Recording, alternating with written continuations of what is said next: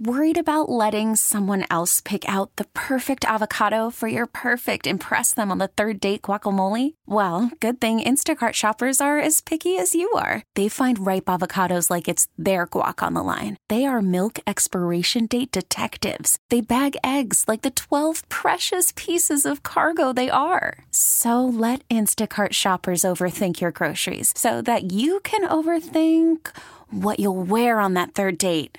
Download the Instacart app to get free delivery on your first three orders while supplies last. Minimum $10 per order, additional term supply. Listen to every MLB game live. In the deep left center field, it is high, it is far, it is God. Stream minor league affiliates. The Midwest League home run leader. And watch the best baseball highlights and look ins on MLB Big Inning. MLB At Bat is your all in one live baseball subscription for only $3.99 per month. Deep left field, it's going to go. Alvarez ties the game. Subscribe to At Bat within the MLB app today. Major League Baseball trademarks used with permission. Better late than never. We've all heard that before. Well, it's true when it comes to Artemis 1. Better late than never. Uh, early morning launch on Wednesday. It was spectacular, and Stephen Clark was there for SpaceFlightNow.com, and he joins us from Florida. And Stephen, uh, quite a sight. A long time and a lot of money, and it finally launched. Yeah, Steve, thanks for having me. Yeah, it was a long time coming, uh, five years late.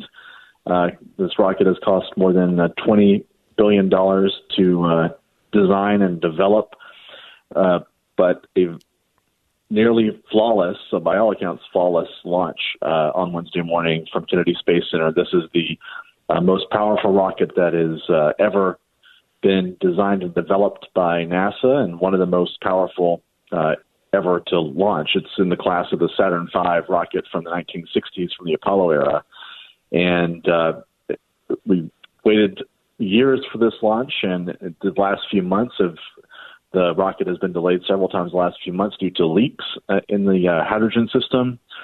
And uh, we finally everything came together uh, on Wednesday morning, and the rocket launched at uh, 1:47 a.m. Eastern time. And uh, the Orion spacecraft, which is designed to uh, carry people on the next flight, potentially, if everything goes well for the rest of the mission, is now about halfway to the moon.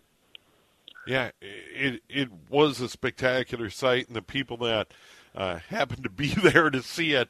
Uh, once upon a time, I I saw a pre-dawn launch of Columbia on Columbia's second to last flight.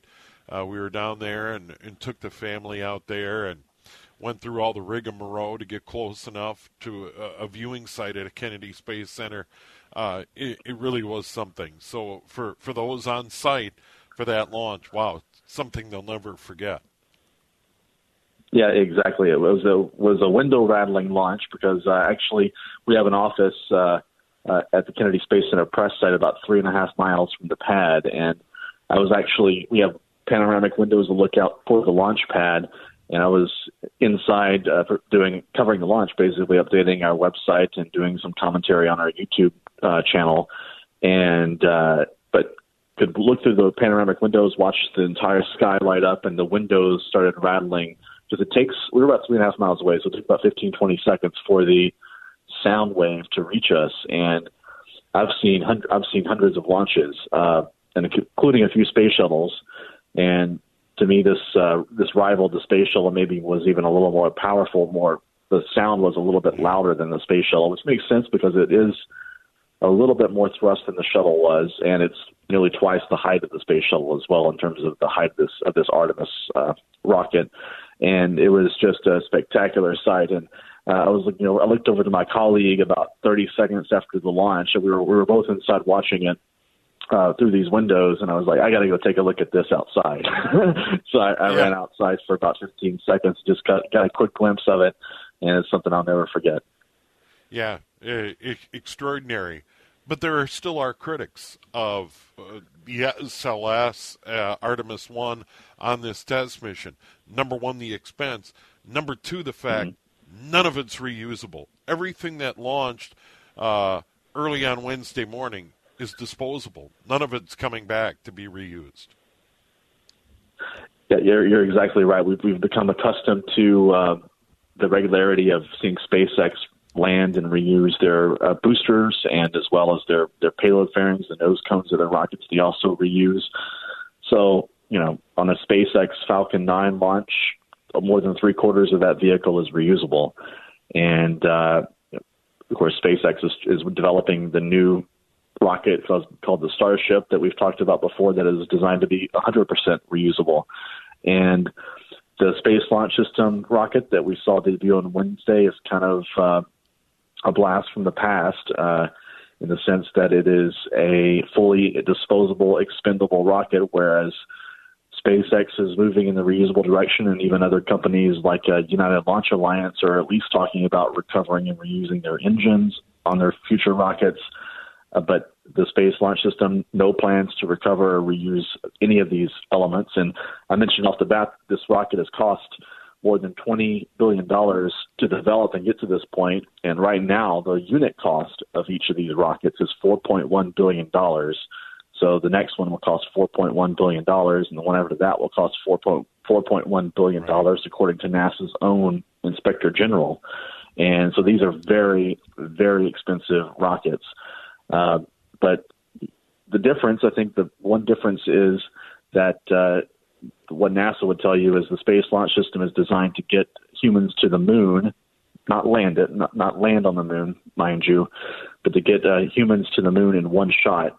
And SpaceX's Starship does require some in orbit refueling to be able to get that same amount of mass to the moon.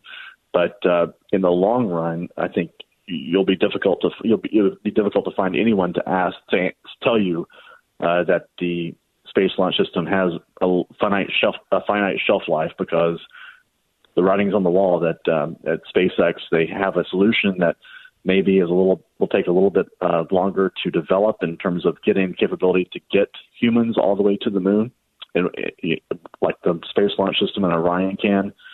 But once that capability is sustained, we're talking costs that will be in the single digits percent of cost of the Space Launch System. And we're pleased to be joined by Stephen Clark from Kennedy Space Center on the City's One Plumbing Talk and Text line and uh, his website, spaceflightnow.com. So let, us take us through the timeline of this particular mission that the, the spacecraft will orbit the moon. Uh, the, there's a lot they're checking out and then beyond that, the next launch would, would that be Artemis two? Take us through that. Exactly. Yeah. So this, mission is an unpiloted, uncrewed test flight, and uh, basically, the rocket uh, is fully uh, developed, and this was a test flight of the full-up rocket. The spacecraft, which is the Orion capsule on top, is nearly ready to carry people. It lacks a few things like cockpit displays and controls that they're going to put in for the next mission. But it, the plan is if, if this mission ends successfully, the plan is to put uh, four astronauts. It'll be three Americans and one Canadian, based on the international agreement that NASA has with the Canadians on the Artemis 2 mission. And then Artemis 2 mission would uh, launch on the same type of rocket, same type of spacecraft, and actually send those four astronauts on a trajectory around the far side of the moon, sort of like uh, if, if any of your listeners remember Apollo uh, 13, where they did what's called a free return trajectory, where they just bounce around the far side of the moon and come right back to Earth. And uh, that's the, the flight plan for Artemis 2, assuming the successful conclusion of Artemis 1, which is now on the way to the moon. This Artemis 1 mission is uh, scheduled to return uh, to uh, the Orion spacecraft is scheduled to return to a splashdown off the coast of California in the Pacific on December the 11th. All right. And then Artemis 2, when could we see a launch, or is that a ways out?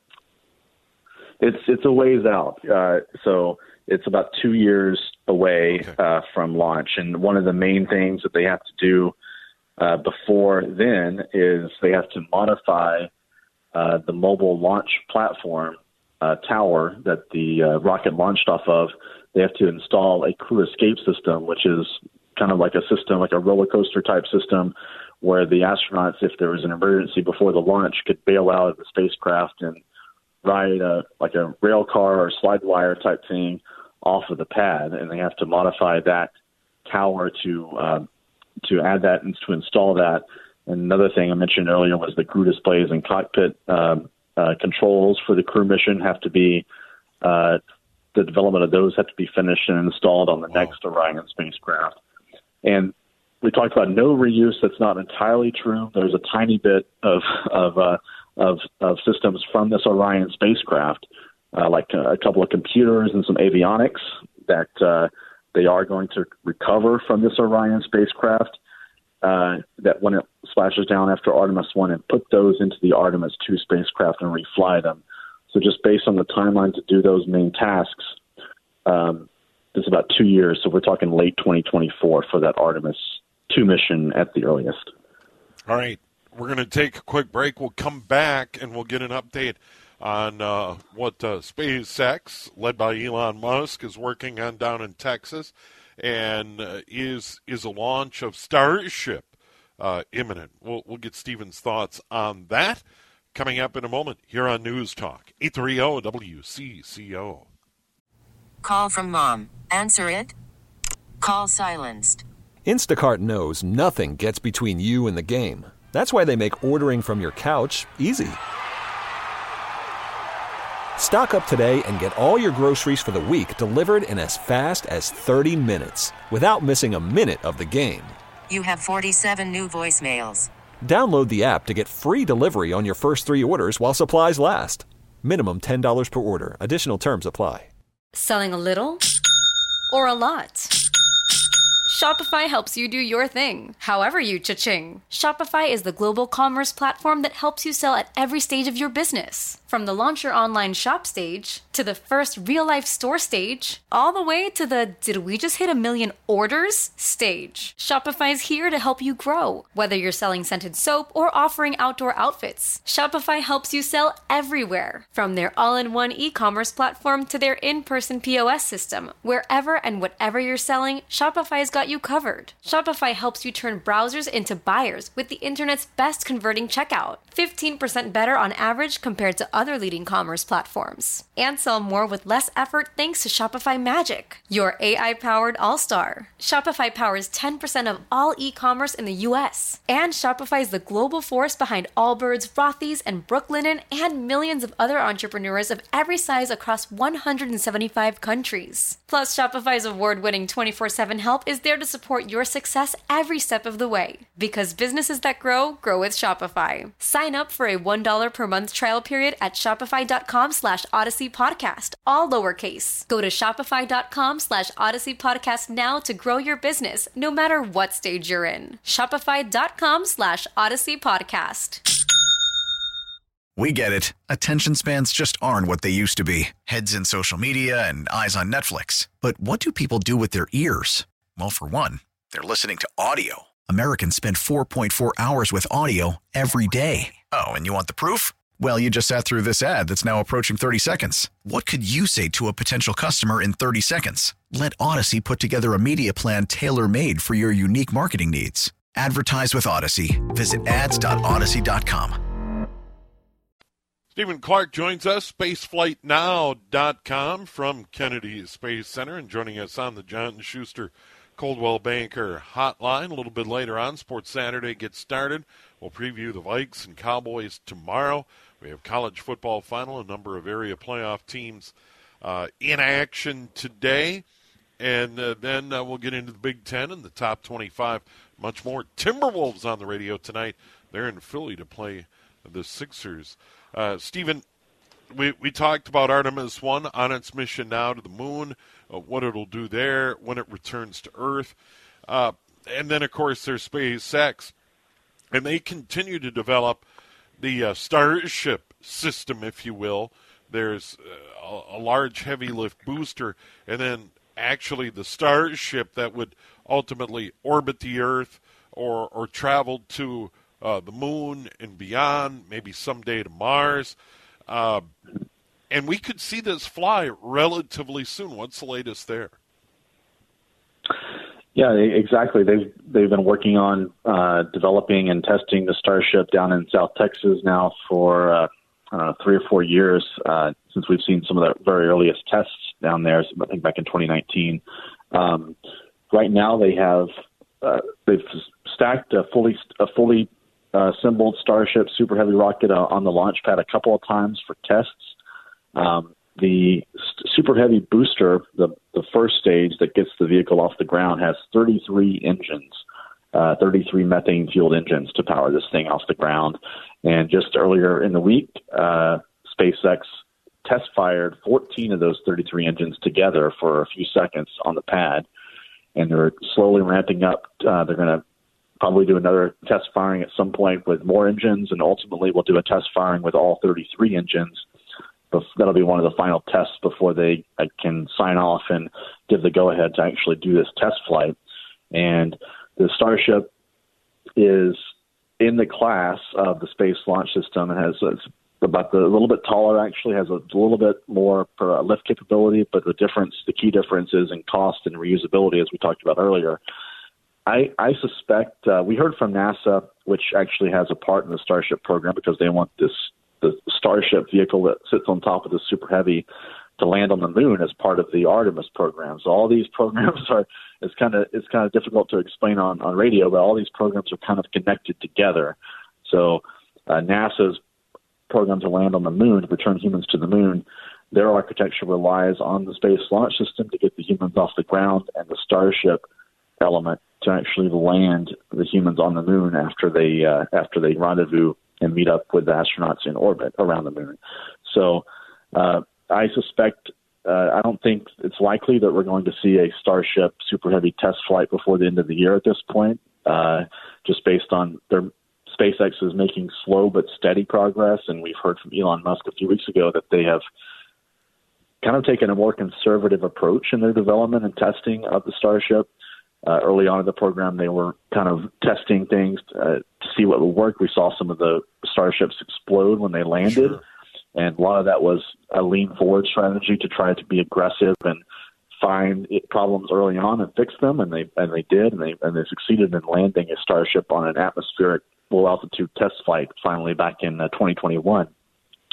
But we've heard from Elon, uh, uh, based on some of his comments in the last few weeks, that they're taking a more conservative approach because they they've built up this massive launch pad down in Texas, and they don't want to blow it up at this point because it's it would set them back. Uh, he said, I think it said six to eight months if they had to rebuild that launch pad if it blew up on launch or landing. So um, I think it's unlikely we're going to see a test flight uh, before the end of the year, but certainly uh, remains a remains a high probability that they could try to do it in early 2023. And at that point, uh, I think we've talked about this before, Steve. Having America having two enormous, super heavy lift rockets, the Starship and the Space Launch System, operational at the same time would be unprecedented because uh, it would give certainly the United States more capability in terms of space lift uh, than the rest of the world combined at that point. Yeah, and beyond that, there's Falcon Heavy, which is just a beefed up version of the Falcon 9, which is the industry workhorse. And we've already talked about the reusability of that and the, the capability of the Dragon capsule to get humans safely into orbit to the International Space Station and bring them back safely to Earth. They, they have a proven track record there you know the the capability continues to grow by leaps and bounds, and that gives uh, the the United States, SpaceX, their partners at NASA, a lot of different options to get human beings ultimately into orbit and then beyond. Because I know Elon Musk continues to talk about this dream of getting humans to Mars, and it, it would it would be in a starship the way it looks.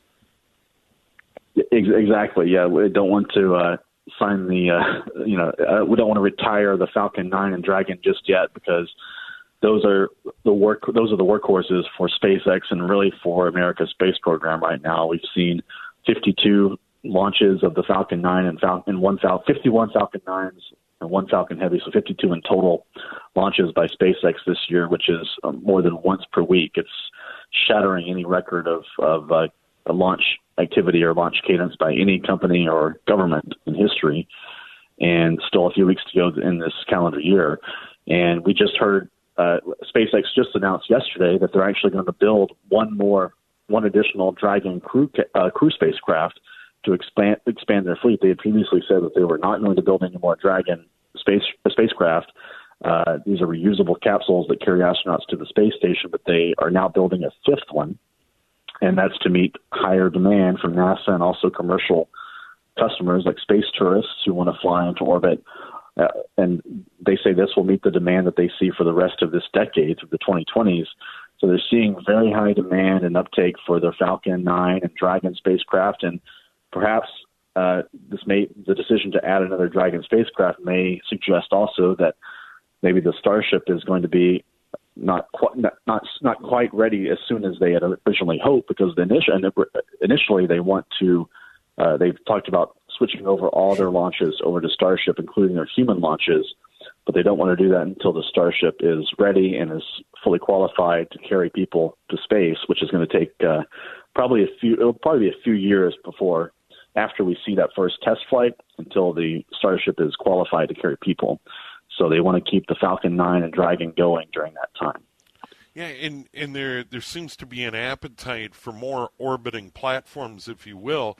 Uh, the, the, the Chinese have one, and they continue to expand that and we have the International Space Station, and ultimately the partnership with Russia is, is still out there, and there's some uncertainty, but uh, there, there's sure to be more orbiting platforms, and the fact that you you have a, a it's still dangerous, but a reliable performer like Falcon 9 and a proven capsule like Dragon. Um, I, I I wouldn't be surprised if we see an announcement that they're going to build more dragons, that they're going to go beyond five. Yeah, it, it wouldn't be shocking because we're seeing um, NASA is relying on SpaceX to carry astronauts to and from the International Space Station, of course. And there are other companies uh, that are planning commercial space stations. Uh, yes. And in fact, uh, NASA, as part of their long term exploration strategy, uh, is trying to repurpose a lot of their funding and effort and focus from operating the International Space Station to going back to the moon with the Artemis program. And uh, they don't want to abandon uh, abandon low Earth orbit, which is several hundred miles above the Earth. So their plan is to kind of incentivize commercial companies to build commercial space stations. Could be several of them in low Earth orbit, and then NASA could lease time or, or, or buy a ticket for a government astronaut on occasion to go to the space station to perform testing or research, but it would be a privately owned space station. Sure. And the demand for transportation to that, especially if there are multiple uh, space stations in, in orbit, there will be even higher demand for crew, crew and cargo transportation from companies like SpaceX, which is which is the leading, of course, the leading transportation provider for low Earth orbit right now. Yeah, and Boeing uh, trying to catch up with their Starliner uh, capsule. Uh, before we let you go, real quick, is there any update on, on where Boeing's at? And I, I know they're working toward a crewed launch of Starliner. Right, right, yep. Uh, right now, the most recent update we have from Boeing is they're targeting no earlier than April for the first crew flight on the oh. Starliner. That's about a two month delay from what they had announced back in the summer. Uh, so there's still they had this mostly successful unpiloted test flight to the space station back in May, which itself was delayed from a from a kind of a failed test flight back in 2019. They redid that test flight. It went much much better. Uh, it achieved all of its primary objectives and docked to the space station back in May. But there were a few minor issues with thrusters, as well as some issues with um, I believe, an issue with the uh, with the uh, docking system on the space station where it links up with the space station uh, that they were able to overcome on that test flight. But they want to evaluate the long term implications for that. And of course, when you put astronauts on it, they are even more risk averse. So they're uh, kind of crossing their T's and dotting their I's in that regard. So April uh, would be the earliest we could see astronauts fly on Boeing's capsule. All right. Well, always good to visit with you, Stephen. Uh, enjoy your work at spaceflightnow.com. Take care. You too. Thank you. All right. There he is, Stephen Clark. joining us on the John Schuster Coldwell Banker Hotline. We'll have the weather in a moment, and then Chris Tomasson from the Pioneer Press. Huge game tomorrow, U.S. Bank Stadium. The Vikings and the Cowboys. Uh, the Vikings tied for the best record in the NFL with the Philadelphia Eagles. We'll get into all of that in a moment here on News Talk. 830 WCCO. Tough day to play football outdoors. St. John's, Bethel, uh, Bemidji State, Winona State, Minnesota State Mankato playing outside today. We'll have the D2 and D3 playoff scoreboard coming up a little bit later on. Hopefully, some game reports as well. But there's a football game indoors tomorrow, U.S. Bank Stadium, and it is a big one. Cowboys and Vikes, 325. Jim Nantz, Tony Romo, the CBS crew in town for that one. Uh, the Vikes with the Eagles have the best record in the NFL, and uh, it's a big showdown. And Chris Tomasson will be covering for the Pioneer Press online at TwinCities.com. And Chris joins us on the John Schuster Coldwell Banker Hotline. Uh, uh, with, with the Vikes from the start, a lot of big games are getting a lot of attention. Yeah, how's it going? How, thanks for having me, Steve. Yeah, uh, little thing uh, that that stands out to me. Uh, this game opened Dallas favored by two and a half on the road. Uh, it's fallen to one and a half for people that keep track of that sort of thing. But uh, it is a bit curious to me that uh, the Cowboys are a slight favorite on the road, considering how well the Purple are doing and the fact that they're eight and one. Yeah, I, I don't put a lot of stock into that. Basically, the job of Las Vegas is to get equal money on both Yeah. sides, and the Cowboys, known of course as America's team, even though they haven't been to an NFC Championship game in 27 years, they're still known as that. Have so much popularity that the line is going to swing a little bit, maybe toward them. It's kind of like Notre Dame football too. The the line's Yeah. always a little artificial just because it's Notre Dame. But uh, I mean, if you fished everything into a computer, the Vikings probably, by virtue of being home field, would be slight favorites. So I'm not. I'm not too alarmed that the Cowboys are favored. All right, Chris, you've watched a lot of football. Um, I, I've seen a fair amount of football in my day. Uh, youth, high school, a lot of high school football, a lot of college football, and, and a fair amount of pro football. You've covered for a long time. Uh, what transpired in Buffalo in the fourth quarter uh, and ultimately in overtime, that's one for the books. Yeah, I would think regular season games. I can't think of a game that I've ever been to that tops it. Of course, playoff games are a little bit different. Obviously, Right. with the Vikings, you had the Minneapolis Miracle, and uh, Right. I've seen some. I've seen some great Super Bowls. The Seattle, New England one, the Atlanta, New England one, and the one here in Minnesota, Philly, and New England.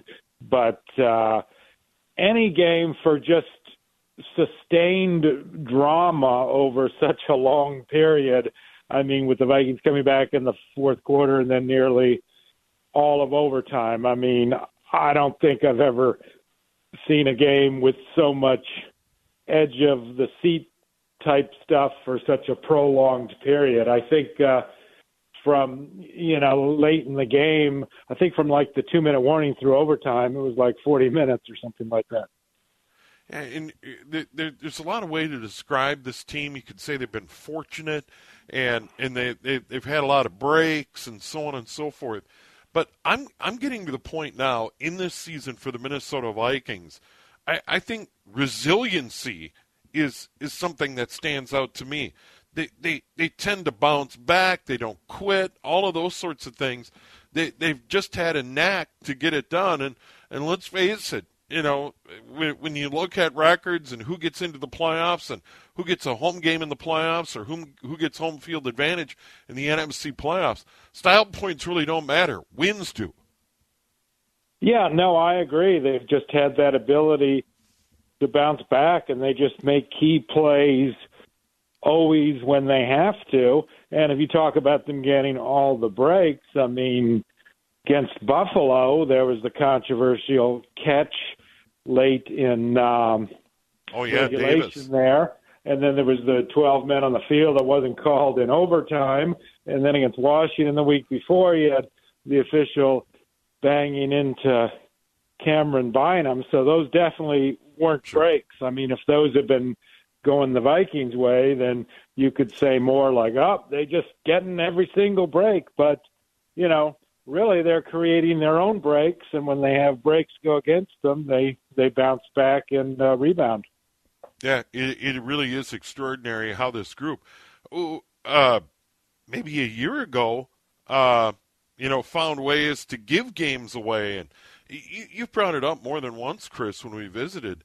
Uh, they they weren't that far away from being a playoff team, and that that's really how it goes in the NFL. the The margin between a team that goes six and eleven and eleven and six isn't really that great. I mean, few breaks here, a few breaks there, a big play here, a big play there, and you, you can get it turned around in a hurry. Yeah, two years ago we've talked about it. I mean, basically they missed the playoffs to, to Chicago by one game, yep. and then last year they missed them to Philadelphia by one game. And uh, you know, it, uh, but it's just incredible that every single close game, as you well know, has gone their way.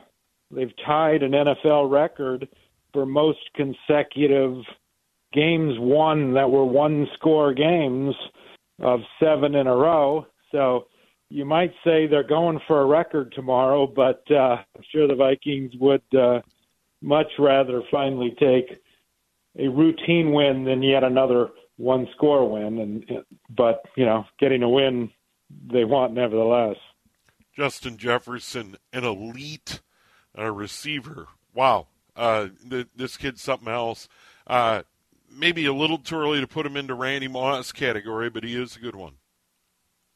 Well, he needs 88 yards tomorrow to break Randy Moss's record, most yards in a player's in a wide receiver's first three seasons, which is kind of crazy because uh, yeah. this third season is barely half over.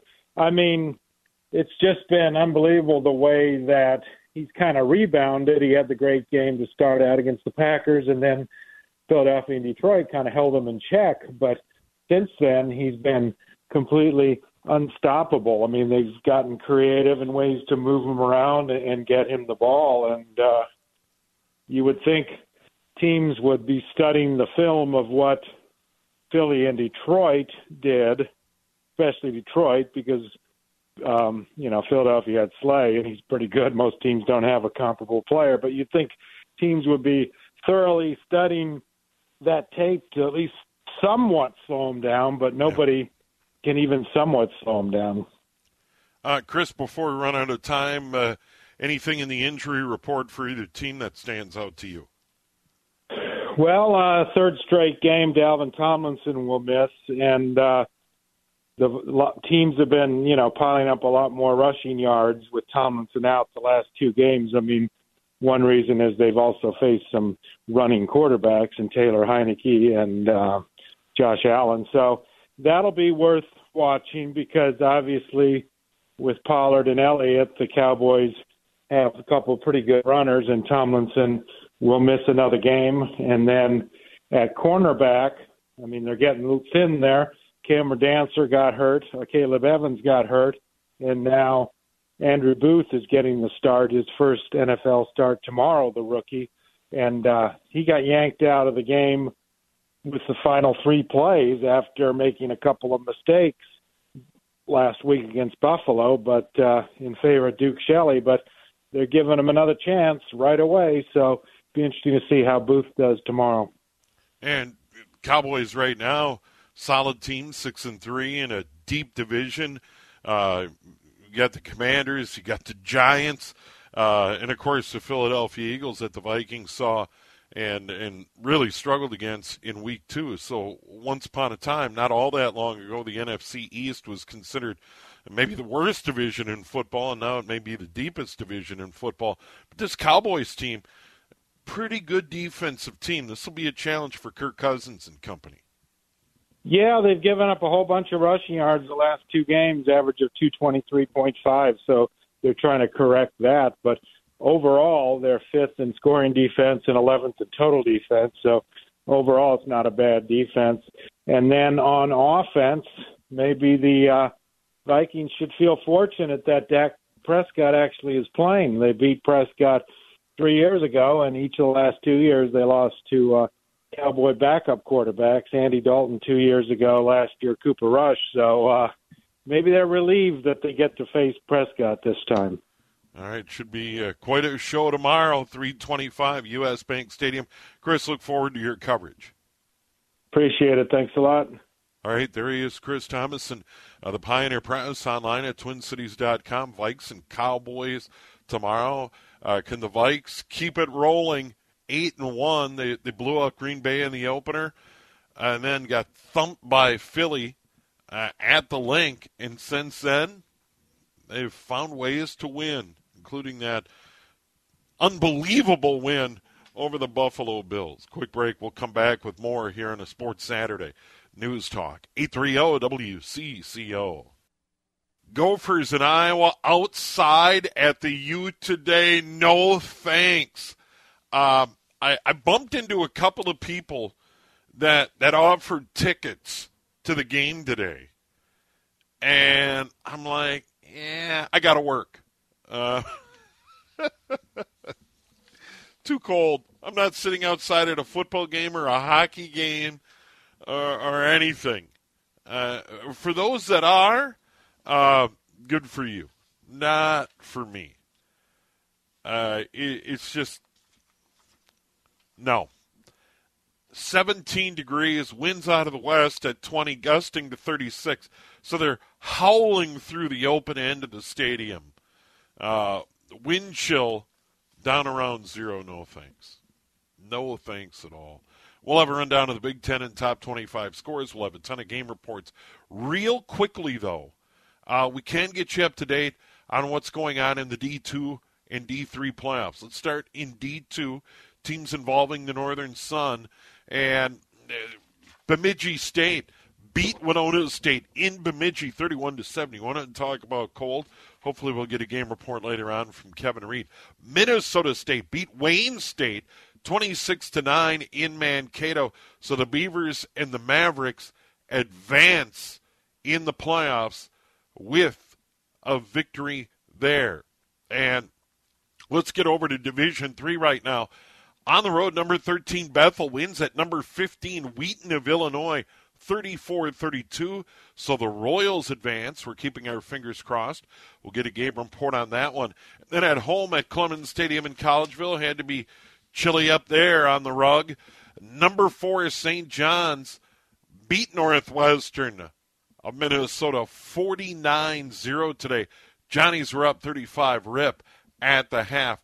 Meanwhile, east of the St. Croix WIAC teams, done. Aurora wins at Whitewater 33 to 28, and Wartburg beat visiting La Crosse 14 to 6 in that game. And we'll talk D3 football a little bit later on with Pat Coleman from D3Football.com. And those are uh, the scores at the moment. Once again, we'll have Big Ten, we'll have top 25. But first, we'll go outdoors with Steve Carney following the news and weather at 4 o'clock. And then John Millea with an update on high school football. We get it. Attention spans just aren't what they used to be heads in social media and eyes on Netflix. But what do people do with their ears? Well, for one, they're listening to audio. Americans spend 4.4 hours with audio every day. Oh, and you want the proof? Well, you just sat through this ad that's now approaching 30 seconds. What could you say to a potential customer in 30 seconds? Let Audacy put together a media plan tailor made for your unique marketing needs. Advertise with Audacy. Visit ads.audacy.com.